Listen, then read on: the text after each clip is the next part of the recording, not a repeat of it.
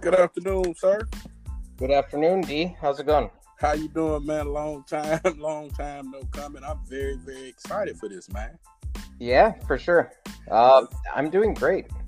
That's good. Good to hear. So I'm just going to start off. I'm going to start off right to it with the right question, because I know everybody knows you. You're like a worldwide chess player. How did you discover the game of chess, man? How did I discover the game of chess? Well, I believe it was when we moved from Buffalo Grove to Grays Lake. It was in the middle of like third grade. And we moved to like around winter time. So there was there's no like outside recess. So I learned how to play chess there. I didn't really like it. And then in fifth grade, I saw a chess book on a kid's desk. And I was just very surprised that they wrote books about chess. And just it wasn't something that occurred to me. And so I checked a book out at the local library. It was Yasser Seirawan's Play Winning Chess.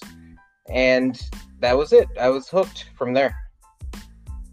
Okay, so it was definitely not love at first sight. I'll say that.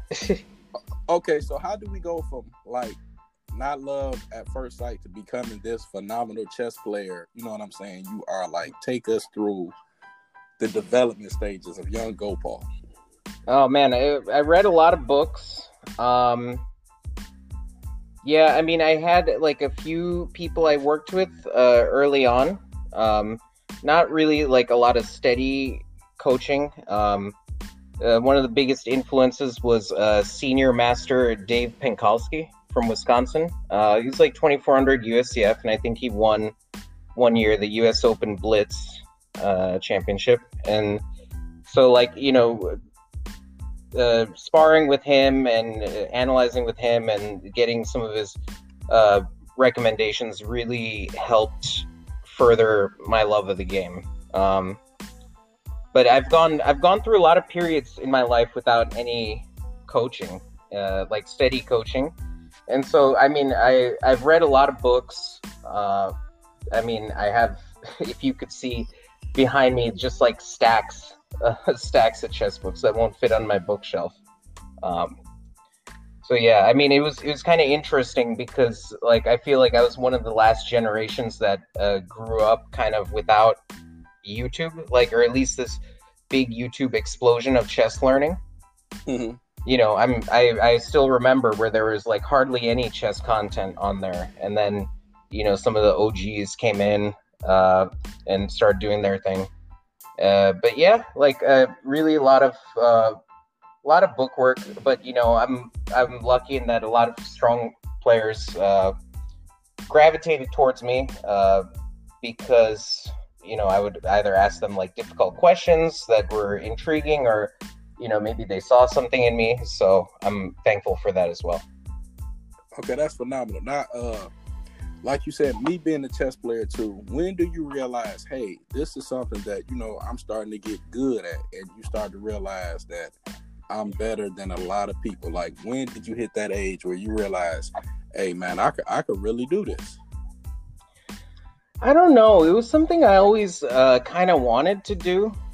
Even now, I would say I'm like definitely like on the underachieving side of chess players. Like I would say when I was a kid, I was definitely never the highest rated player amongst my age group, or like, you know, flavor of the month, that type of thing. But like I stuck with it, and like I'm still like one of the very few players like that still plays like kind of actively from my generation. I mean, there are still plenty, like Eric Rosen would be one, you know, he's crushing it right now. Akash, of course, is another who you've had previously on this podcast. Mm-hmm. But yeah, I mean, it was something I always like kind of wanted to do. And so I would say, man, maybe this is so hard to say, like maybe around high school, you know, but I was already like thoroughly hooked, you know. Mm-hmm. So like I would say watching I think the December 2005. I think I played this tournament. It was like a class tournament, and I managed to win first place in this. It was like class A and B or something like that, and I achieved a 2200 performance rating. And I believe I was like 1500 something, and then I skipped over 1600 and I went to like 1737. So like that kind of really furthered my ambitions. I remember it was a special day because it was a two-day tournament, and I think Richard Pryor had passed away during that weekend. So that's if you can place that where you were back then, that was the time. Wow. The crazy thing about me and you is I remember playing you before I ever met you, and we played at the, I believe it was the Chicago Open Blitz tournament. I think about 3-4 years ago, and I remember the game. I played the C3 to 7. I think it was like E4, C5, C3. You went D6. I went D4. You played knight D7. Oh, and, okay. I remember those days. Yeah. So that was before the Detroit versus Chicago event had happened, and that was way before that, man. That was many years. Yes, and like you crushed me. I mean, I played you first round, then I ended up playing a GM like a couple rounds after that. Oh, okay. You have this reputation of being like, when it comes to speed and blitz chess, like world class. Where do you think like that comes from? You see what I'm saying? Yeah, I mean, okay, I don't know if I would say world class. I mean, probably like in the US, I would say I'm okay. Like I'm like maybe definitely top 50. I think I was like top 30 or 25 at some point in the US. So I wouldn't really say world class, but that really came from a lot of late nights on ICC. Like I would play obsessively on ICC and like just grinding my rating, playing against a lot of really strong grandmasters, and just kind of learning stuff like that with regards to blitz. You know, certain techniques and stuff that can be applied are really only relevant to blitz and not so much to slow games, which is, I would say, kind of why my slow chess suffered for a while. But yeah, definitely cutting my teeth against very strong grandmasters, you know, going back for more, like having to survive near adoptions and then trying to figure out what I did wrong and then going back for some more. Right, because I've talked to William Aramill, I've talked to Akash, I've talked to Louis Green. They speak highly of your intuition and your blitz skills. And when I always bring you up, they always bring up Grandmaster. You see what I'm saying? They just, and that's, I think that's a accomplishment that they just believe, and I believe you're, you know what I'm saying, have the talent to get there. But how do you feel when people give you them comparisons? Like, you're a national master. When they think of you, they just say automatically, oh, he's GM. He's beating GMs. I mean, I talked to William Aramill when we was in Chicago for the Nationals. He talked about you for like 2-3 hours, talking about your opening prep and, you know, just how you are. I mean, how does that make you feel just being a national master? I mean, that's very sweet. You know, people, I mean, they can say what they want. I mean, I like, okay, I'm above, I've been above 2,500 USCF for blitz for, I'd say, the time since they had the blitz ratings. And I think I could maybe play at like a very low GM level at blitz. But, yeah, I mean, it's very flattering. Like, I think you mentioned opening preparation. I mean, that's a very specific interest of mine because, like, opening preparation is a very tangible form of chess improvement, perhaps the most tangible form, because if you have a new idea or you fix a hole in your repertoire or, like, you know, something went wrong in the game and immediately you can patch that up, then, like, you really feel like you've gained something. So, I mean, I spent, like, a lot of time with that. And so like that I think I could do at a grandmaster level. Like I've been, for example, second of grandmaster Nikola Mitkov for like over 6 years now. Wow. Yeah, so we worked together with him, prepare some openings. Like I'll come, you know, kind of with some questions. Well, hey, what do you intend against this? Or like I keep up to date with the latest literature. Like, okay, this book is saying that. And what's your response? And then we work on it, you know, stuff like that. But yeah, like I think I can play at that level, and I have a few decent scalps in classical chess as well. So yeah, you posted a good game against Nigel Short. You pushed his muscle cap back, Blue. Oh yeah, stay in Detroit. So let's talk about the Detroit versus Chicago match, because that was the first time a lot of players from Detroit were introduced to you. How was that experience for you? I mean, it was fun. Like, I didn't really know what to expect, like, leaving in the morning and, like, coming there to play. And then we played all those games continuously. And as we know, we didn't even play the entire match, like, skipping, like, the last two rounds, I believe. Mm-hmm. So I didn't really know what to expect. I have to say I was really, I guess, surprised, like pleasantly surprised, in that you guys had quite the collection of sleepers. You know, a lot of players. For example, everybody brings up Irv. Like that was like he was very difficult opponent to face. You know, very strong. You had a bunch of players in that category that were punching well above their speed on paper, you know? And so, yeah, I didn't really know exactly what to expect, but it was quite pleasant. I mean, I would definitely do something like that again. It was definitely like a great match, you know. Hopefully when it's safer to do so, something like that will happen again. Okay, so if I'm not mistaken, mm-hmm. As a coach, you've helped coach George Lee? George Lee, no, I haven't worked with him. He might have sat in on some of my Warren Scholar lectures or something, but no, I wouldn't claim that I coached him. Not at all. Okay, I apologize for that. You're good. So, going forward, I noticed that you and Akash has a great relationship, and he actually, to me, manned up and played Lionel Davis in a match that was very, very hyped.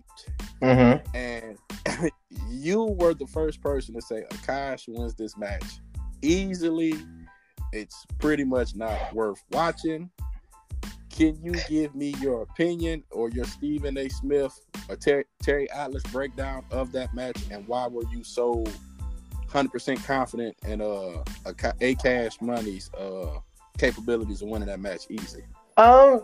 You know, it's funny you mentioned Stephen A. Smith. Like, to be honest, I really don't like watching sports at all, but I love Stephen A. Smith. I think he's awesome. So anyway, with that match, like, okay, Akash's record in the cage matches, it kind of speaks for itself. Like, I've also been with him too when he's played some of those matches, and just kind of seeing like where his head's at when things are going well and where things are not going well. You know, he's ready to make the necessary adjustments, and like, especially if things are not going well, the great quality that he has is he's just willing to get it done, not really caring about how pretty it looks. I mean, there's that. And I mean, as far as Lionel Davis, like, I feel like while he has some interesting ideas with regards to chess or how it should be played, I mean, I think the rating difference speaks for itself. And plus, Akash is he's wicked fast. And sometimes, like, you see this even in slow games. The players who play fast can win games only just by doing that. You know, the clock can act as an extra chess piece, and you're putting a lot of pressure on your opponent when you're constantly like working that clock. So yeah, I really didn't think that would be much of a contest, to be honest. But okay. I understand. Because when I interviewed Akash, I said, Akash, Lionel always screams about this Knight A6, hyper-modern stuff, what you want to do. And I remember him telling me, D, if he plays Knight A6 and I have white, I'll just open up with Knight A3. Yeah. And it was funny, but it let me know that Akash is one of them players that, if like boxing, if you want to get messy, we can get messy. And I knew it was going to be entertaining. And I look forward to seeing Akash play again. And I would love to. I think Akash is 2,400 strength, OTB. I just think he has to play more. You agree with that? I don't know about 2,400 strength. I would say he definitely can appreciate and understand chess on that level. So part of the reason why I would disagree is kind of telling in your statement. That, he's willing, okay, whatever, he's playing Knight A6, I'll play Knight A3. Akash, by the way, I don't know if he referenced it in your podcast, I can't remember, he made a good video on the sodium attack, which is one Knight A3. Mm-hmm. But the reason why he does that is not just so, it's not just I can get messy, you can get messy, whatever, it's more I'm doing it because I can, because I'm trying to style on you, And that's the thing. Akash, he has a very, very good appreciation for aesthetics. He's definitely one of the most creative players in my friend group, for sure. Just the way he thinks about things and in chess and in the world. It definitely, it's really, lovely to talk about chess with him. But, in order to reach a very high level at chess, what you have to see is even I would say with players like Emery Tate, the creativity was just out of this world, but the reality, especially now, is that you have to be a lot more robotic and disciplined in your choices throughout all phases of the game, And so, if you want to achieve the best results, you have to kind of play, how you think a win machine would play. If you were to design just a chess player that was just a straight-up win machine, look at Carlsen. He does everything so well on a high level, Nakamura for Blitz, for example. It's not super flashy, but, it's a lot of... repeatable, dependable things and decisions that they're making. So that's a huge part. With that being said, who are some of your favorite chess players of all time? Ooh, that's a really tough question. I really love Steinitz, especially in the last few years. I've studied so many of his games. So many of the modern principles that we take for granted, even certain defensive moves or motifs that are intuitive for players much lower rated than you or me, can probably be attributed to him for strengthening defense and formulating a lot of the principles that we hold true today. He's definitely one of my favorite players. There are definitely certain players who I would say, I haven't appreciated as much, but, definitely, all the world champions for sure, and in their own unique way, Smyslov.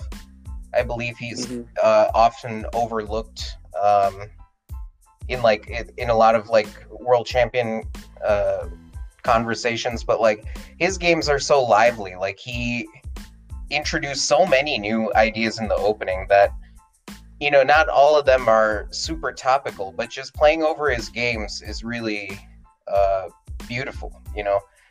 Vladimir Kramnik even said that if there was such a thing as the truth in chess, Smyslov would be the closest thing to that. You kind of get the feeling that he makes his moves just with a very light touch, like he's drinking his morning coffee and reading his newspaper. Definitely him, David Bronstein, of course, Leonid Stein, Tal, of course, whose imagination wasn't captured by Tal. when they were young. Yeah, I mean, Petrosian too, especially like Petrosian,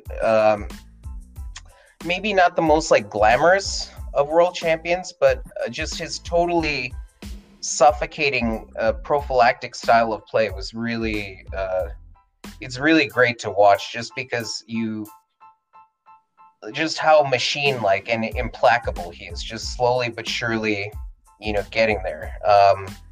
Yeah, his games are lovely to watch, like really just a master of strategy. I'm glad you said that, man, because after that, I've had this argument with Rosen and Karpov, right? Yeah.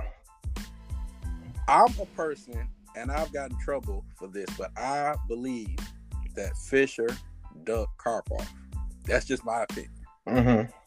What is your opinion if that match would have happened? Would you favor Fischer or would you favor Anatoly Karpov? You know, I'm not sure. Like, Karpov was definitely ready with it's like such a strong arsenal of weapons. Like, Fischer's Najdorf would definitely be put to the test, like with Karpov's Bishop E2. Developed before him by Smyslov and Geller, you know. And that's the other thing, too. He had this whole contingent of players that were working for him. For instance, I'm sure you know the famous story, Karpov-Korchnoi. It's I forgot what game it was, but Karpov detonated this bomb, this knight sacrifice in the open Ruy Lopez with knight G5. That was an idea, I believe, of Tal. And so, like, Fischer would have definitely been put to the test there. But, you know, Fischer, like, the crazy thing about the World Championship match was, okay, he started coming out with all these openings we'd never seen him play, like the Peertz defense. Aliyekin's defense we'd seen before, but, like, we saw, I think, some English openings, which he had only played once before, I believe, in tournaments. And, like, he had all these other ideas, and there's just really, like, no telling what would have happened. I mean, previously, I would have really said Fischer was the strong favorite, but I'm not so sure. I don't really know that he was ducking Karpov so much as that he might have been showing, like, some of the early signs of his mental illness that would later, like, you know, consume parts of his life. Okay, that's a good question. That's a good answer. That's a good answer. And another thing I had on this podcast, I got into a lot of flack for was a lot of people told me that Kramnik as a world champion was overrated, and Kasparov pretty much gave him the world championship. What's your opinion on that? Yeah, I mean, I don't know. I think, like, I would have been inclined to agree with that, like, several years ago, but, like, even with Kramnik's retirement, like, before that, like, you just see, like, so much variety in Kramnik's game. Like, if you look at the player he was throughout different periods of time, like, he has, like, reinvented himself, almost too many times to count, you know? He went from the guy that was playing, like, the sharpest stuff, like, let's say, the Botvinnik variation of the Smyslov or Sveshnikov or classical variations of the Sicilian to the guy that was championing the Petrov in Berlin, you know, these very solid defenses to E4.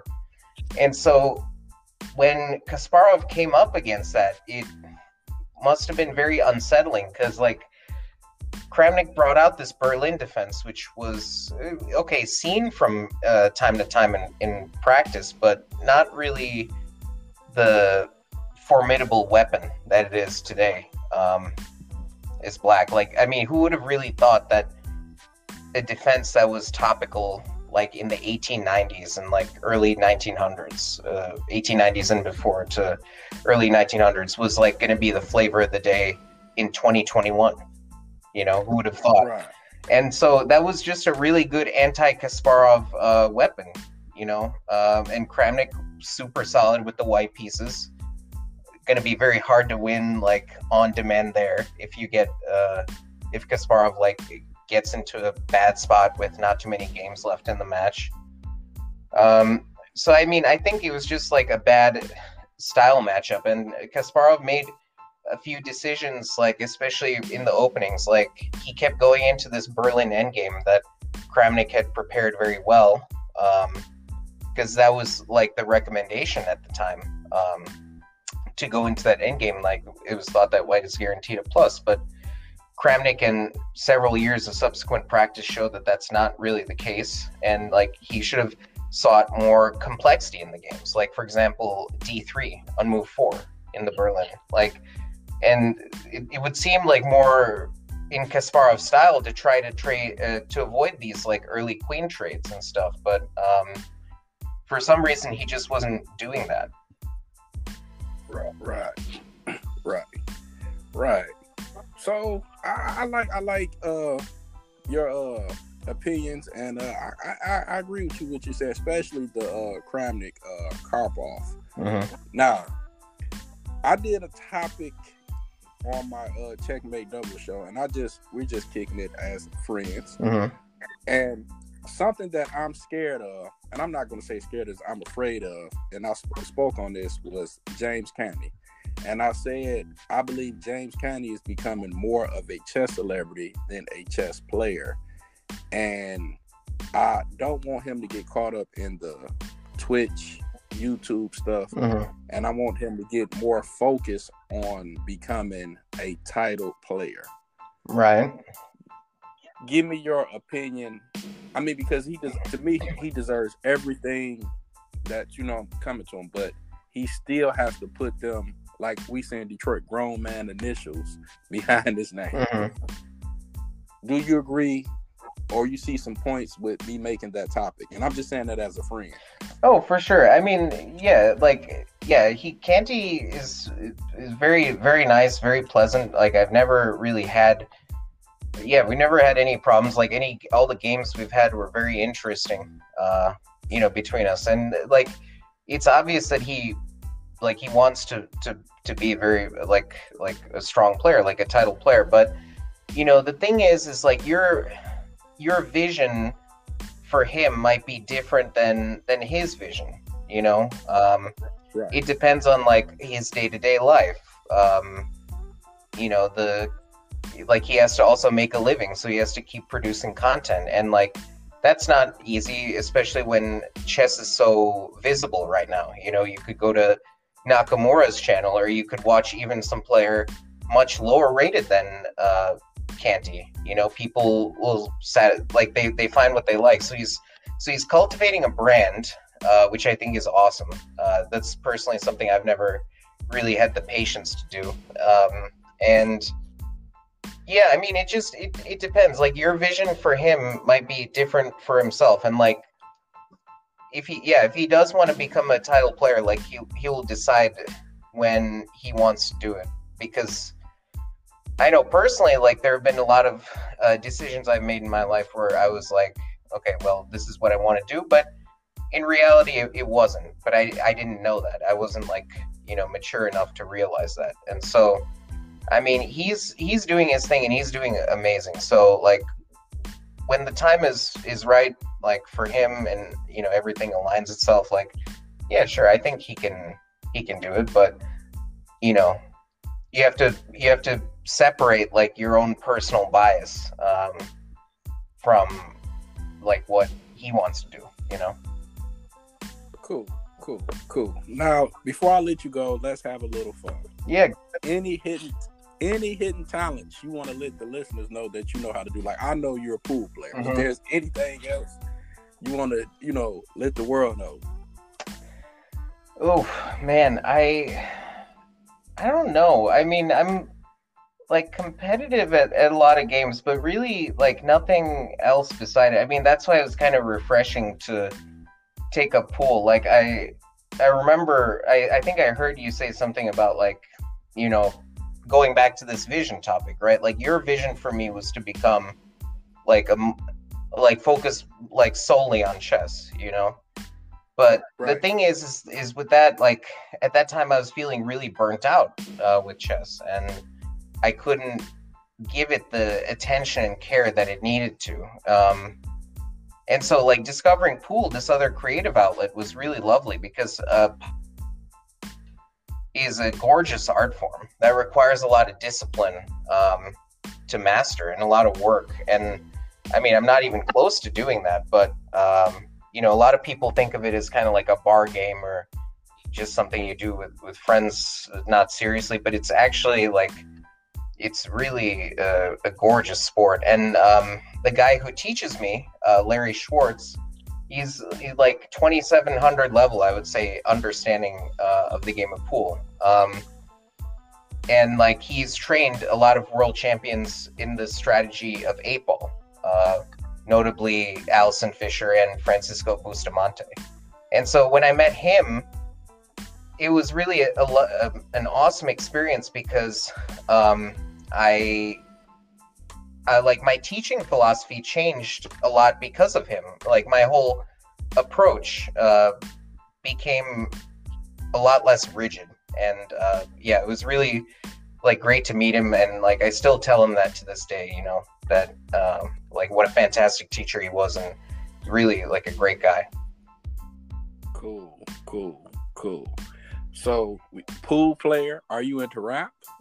Am I what? Rap, are you into rap music? Huh. Yeah, I was back in the day. I used to mess around with freestyling, stuff like that. But yeah, I'm definitely into rap music. Okay, so one time I come out of Chicago, I gotta hear you, you know, freestyle, because you know James Canny was a rapper for a minute. You can go look up. Oh man, videos. I think I vaguely remember that. I hope nobody goes digging for my old stuff. Although I think it must be archived. But yeah, I mean, to be honest, I'm like, I'm kind of weird like that. I'm a bit self-conscious, like freestyling. So like, you know, Michael Odger, Akash and Max, like they're even William Aramill, they're like much more willing to put themselves out there when they're freestyling. Mm-hmm. But me, I'm just kind of like listening and like writing my own lyrics. Like, to me, that's more interesting than the performing aspect of it. But maybe if I was better at that, you know, like I would be more into it. Like, that's a skill you definitely have to train, to think on your feet like that. Sweet. So I'm gonna ask you two more questions because I appreciate the podcast, and I'm gonna let you go. Like I said, I appreciate you. Yeah, take your time. Also, sorry to interrupt, but if I could make a short announcement at the end, I have a special little something I want to talk about, this project that I have. Oh, that's okay. Most definitely, you, for sure, anything. Thank you. Back to chess. Yep. Magnus Carlsen, right? Mm-hmm. How long do you think he's going to be world champion with all these new young and upcoming chess players, with all the internet and engines? And how long can we see a 20-year run for Magnus? I mean, how long can he continue his dominance?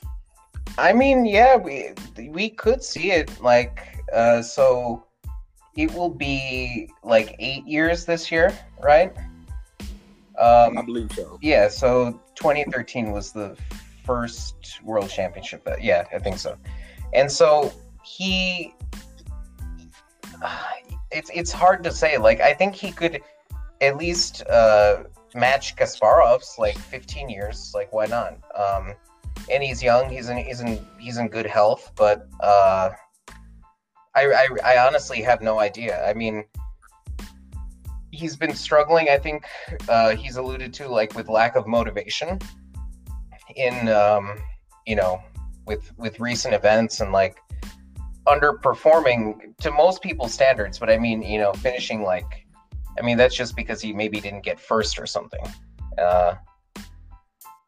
Like, I don't know. Like, I think he's just such a great universal player, and he has a lot of skills that are kind of really, like, when you get higher rated in chess, you find, like, the further you climb it, the harder and harder it is to improve. And that's because the improvement becomes so much more nuanced. You know, if it was so easy, everybody would become, you know, really good overnight and continue to be that way until you get to, you know, GM level 26, 27, 2800 and beyond, you know. But a lot of the skills he has, they're really built for the modern era, like playing equal positions and like grinding in endgames. The stamina is very good. The opening preparation too, he's got a lot of young and dynamic people that he's working with. So yeah, I mean, there's no, with that kind of arsenal at your disposal, like really there's no telling what he could do. Okay. And to pick off that, me and my friend had an argument about this, and he told me that he believes when it comes to who's the strongest player in the world, he believes that it's Fabiano and Magnus. And his argument is Fabiano drew all his games against Magnus in the World Championship. He only lost when they went to the Blitz tiebreak. Mm-hmm. So arguably, he's, you see what I'm saying? Classically, yeah, classically, he's not inferior. Yeah. So do you agree with that? You know, argument. My friends argue me with that all the time. He say, if Magnus the strongest player in the world, and they played 12 games, and all the games was a draw, and he only lost in the Blitz. Right. I can't say that, you know what I'm saying? He's, to me, one of, you know, 1 and 1A. Well, here's the thing. Like, when you, okay, so I think the World Championship match really should be longer. And especially, like, when you're at that high level, like, they're really, like, it's a shame to have just a single set of games, you know? Like, I was listening to a different podcast the other day by a pool player named Justin Bergman. He was being interviewed. Justin Bergman is probably one of my favorite players in the U.S. And, okay, it's different in pool because, like, let's say you and me were playing in a tournament, right? And we were playing, like, race to 12, so first to win 12 games. I mean, it's really brutal because, you know,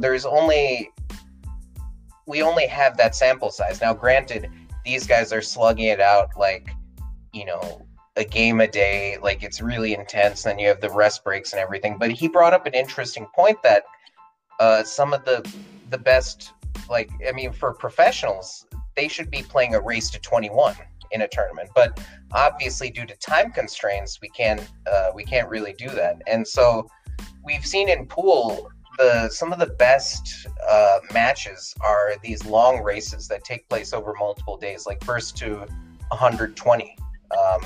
There was a really awesome match that took place recently between Shane Van Boening, the U.S.'s top player, and Dennis Orcollo, probably one of the best, like, especially for when it comes to money. And it came down to 119, and Dennis won, or Dennis Orcollo won. And so, if we think back to, like, some of the most epic World Championship matches, like Kasparov-Karpov, you know, the aborted match in 1984.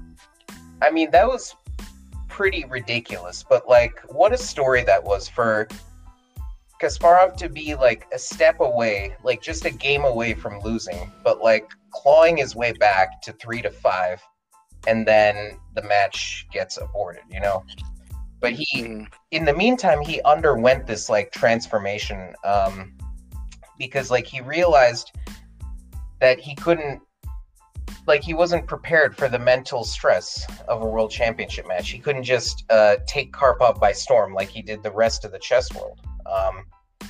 And so he had to kind of hunker down, and there was this period of, like, boring draws, but, you know, he had to do that to prove that he could play like in Karpov's style, because he couldn't successfully impose his own style. And then that gives them time to, you know, patch up some valuable opening ideas and stuff. So, I mean, with Carlsen Caruana, what was it, like 12 games? Yeah, I believe so. Yes. Yeah. So, I mean, it should be a bit longer. Like, I was talking to a friend of mine who's a GM, and he was saying it's a bit too cushy, you know, with, like, rest days, like too many rest days, for example. I could I could maybe agree with that, but I think there should be more games, because it does seem a little silly, right? The classical World Championship should be decided like that in classical games, but yeah, like Caruana stood pretty tall in that match. I have to agree with you, you know. Okay. So going forward in your chess career, coaching, streaming, writing books, what's the plan for Gopal? Well, this actually ties into my to my little announcement that I wanted to make. So right now, I mean, I'm coaching privately, of course. Work with Whitney Young High School and Walter Payton High School. Whitney Young just got their they won the state championship recently, the IHSA state championship. So I'm very proud of them. Congratulations. Thank you. Congratulations. So apart from the teaching, I mean, I would love to play some tournaments. I'm not really playing a lot of tournaments. I haven't played any like chess tournaments online, like any of the CCA events or anything like that, just because they're like, just the prevalence of online cheating kind of turns me off. And plus, I mean, I just can't sit in front of my computer to play like a 75-minute game. Like 10 or 15 minutes is bad enough, you know. I'm the kind of player that is always walking around when it's not his turn to move. So, yeah, to play the tournament, the full classical tournament game online seems a bit too much. But I am working on something really exciting in that I'm writing a book right now. Sweet. Yeah. Sweet. Yeah, the book is on opening preparation. It's really like, it was born because like I'm a big connoisseur of chess books. I have a list on Reddit that you can look up of recommendations for all parts of chess, like opening, middle game, end game, like some of my favorite books. And I give like little mini reviews about why I love them so much. And I've always been obsessed with filling in gaps of existing literature. Like, I always thought the coolest part of chess improvement was when you learn something and you can't easily qualify like what it is. And it's just, it's the information that's not in the books, you know? Right. And so I want to provide that kind of unique glance at chess opening preparation, just a different way to look at the opening, while also like kind of I'll be giving away some novelties, some secrets there. And kind of, I would say the book was also inspired by one of my favorite books of all time, Under the Surface by Jan Marcos, where he has these essays on chess strategy where he just kind of rethinks traditional chess strategy. Like, there are concepts that you know and could explain, or you maybe were not like aware of before, but he puts them in a way that's very charming and in definitely an unforgettable way, and like very great book, and one of my favorites that I've read in the last like 4 years for sure. Sweet. Let me write that down. Under the Surface. Sweet. Sweet. Yeah, recommended to like any ambitious player. You know, it reads super easy, and like I probably read it in a day, I think. And like every time I read through that book, I get something new, you know. And that's, to me, that's like one of the best qualities a chess book could have. Sweet. So it sounds like you may be going the Roman way. We may get the Gopal series with the chessboard YouTube videos. Is that coming next? You know, yeah, I'd have to gain, I don't know, like 70 more pounds. I could, you know, I could do a little bit of background research at Washington Square Park, kind of try to relive those days of Roman.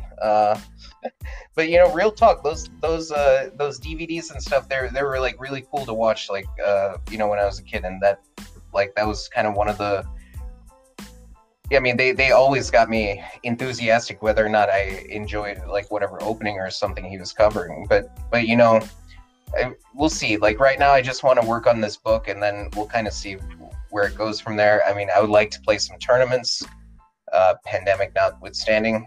So yeah, I'm just kind of waiting for that. And I've been studying chess every day, you know, just, oh, that's scary. That sounds scary for the competition. You studying chess every day. That's going to put some fear in some people's hearts. Well, it hasn't scared a lot of people then, so hopefully in the future it might, so. Sweet. And before I let you go, I'm going to say one thing about the Roman. I love them videos, but his accent was so thick, I just couldn't. About 15 minutes, I was just done with him. Yeah, I mean, but okay, that's, to me, that's kind of, that's what made him so endearing and so unique. And, like, you wouldn't forget him if it weren't, you know, like, that just made sure you didn't forget him. So, yeah, I really love those videos, too. Like, he had one, I know, with Karpov. I think they were talking about just Karpov was analyzing some of the openings that Roman favors, like Scotch Gambit and Accelerated Dragon and stuff like that. And just seeing how casually Karpov analyzes and thinks, it was really cool, you know? He was on to the right thing. It just, unfortunately, I guess now there's so much more information on YouTube. It's kind of a shame, but I mean, it's really hard to state how awesome those DVDs were back in the day, you know? Trust me, I know. Every tournament, I was getting the VHS. About 1995. Yep. Ran my mom broke, and my chess coach was broke getting them. I still got a box, at least about, I'd say about 15 on them. But I appreciate you. You just don't know, like, having you on this podcast, I feel like it made me legit in the chess world. You know what I'm saying? Oh, please. Thank you, man. It's really sweet. I think it was dope. I want to say much success for you and your chess career. When you get your book, I'm probably going to be by about 3, 4, 5 copies. Thanks, man. Shout out, like I said, to you and your boy Akash for coming on. I appreciate both of y'all. I look forward to seeing y'all post-COVID when this stuff over in Chicago. You know, Detroit always come down. And maybe we can get some games over the board. You know, you probably beat all on me, but it's all in good fun, bro. For sure, man. It was lovely. Yeah, it was awesome to be on this podcast finally. And hopefully, you know, like Akash will make multiple appearances. So, yes, sir. Thanks, bro. Be safe. Enjoy your day. And I hope you're not a Chicago Bulls fan because they're horrible this year. I hate, man. I don't care about sports. Only Q sports. That's it. Okay, thank you, sir. Take care, man. Enjoy your day. Hey, you too, man. Peace.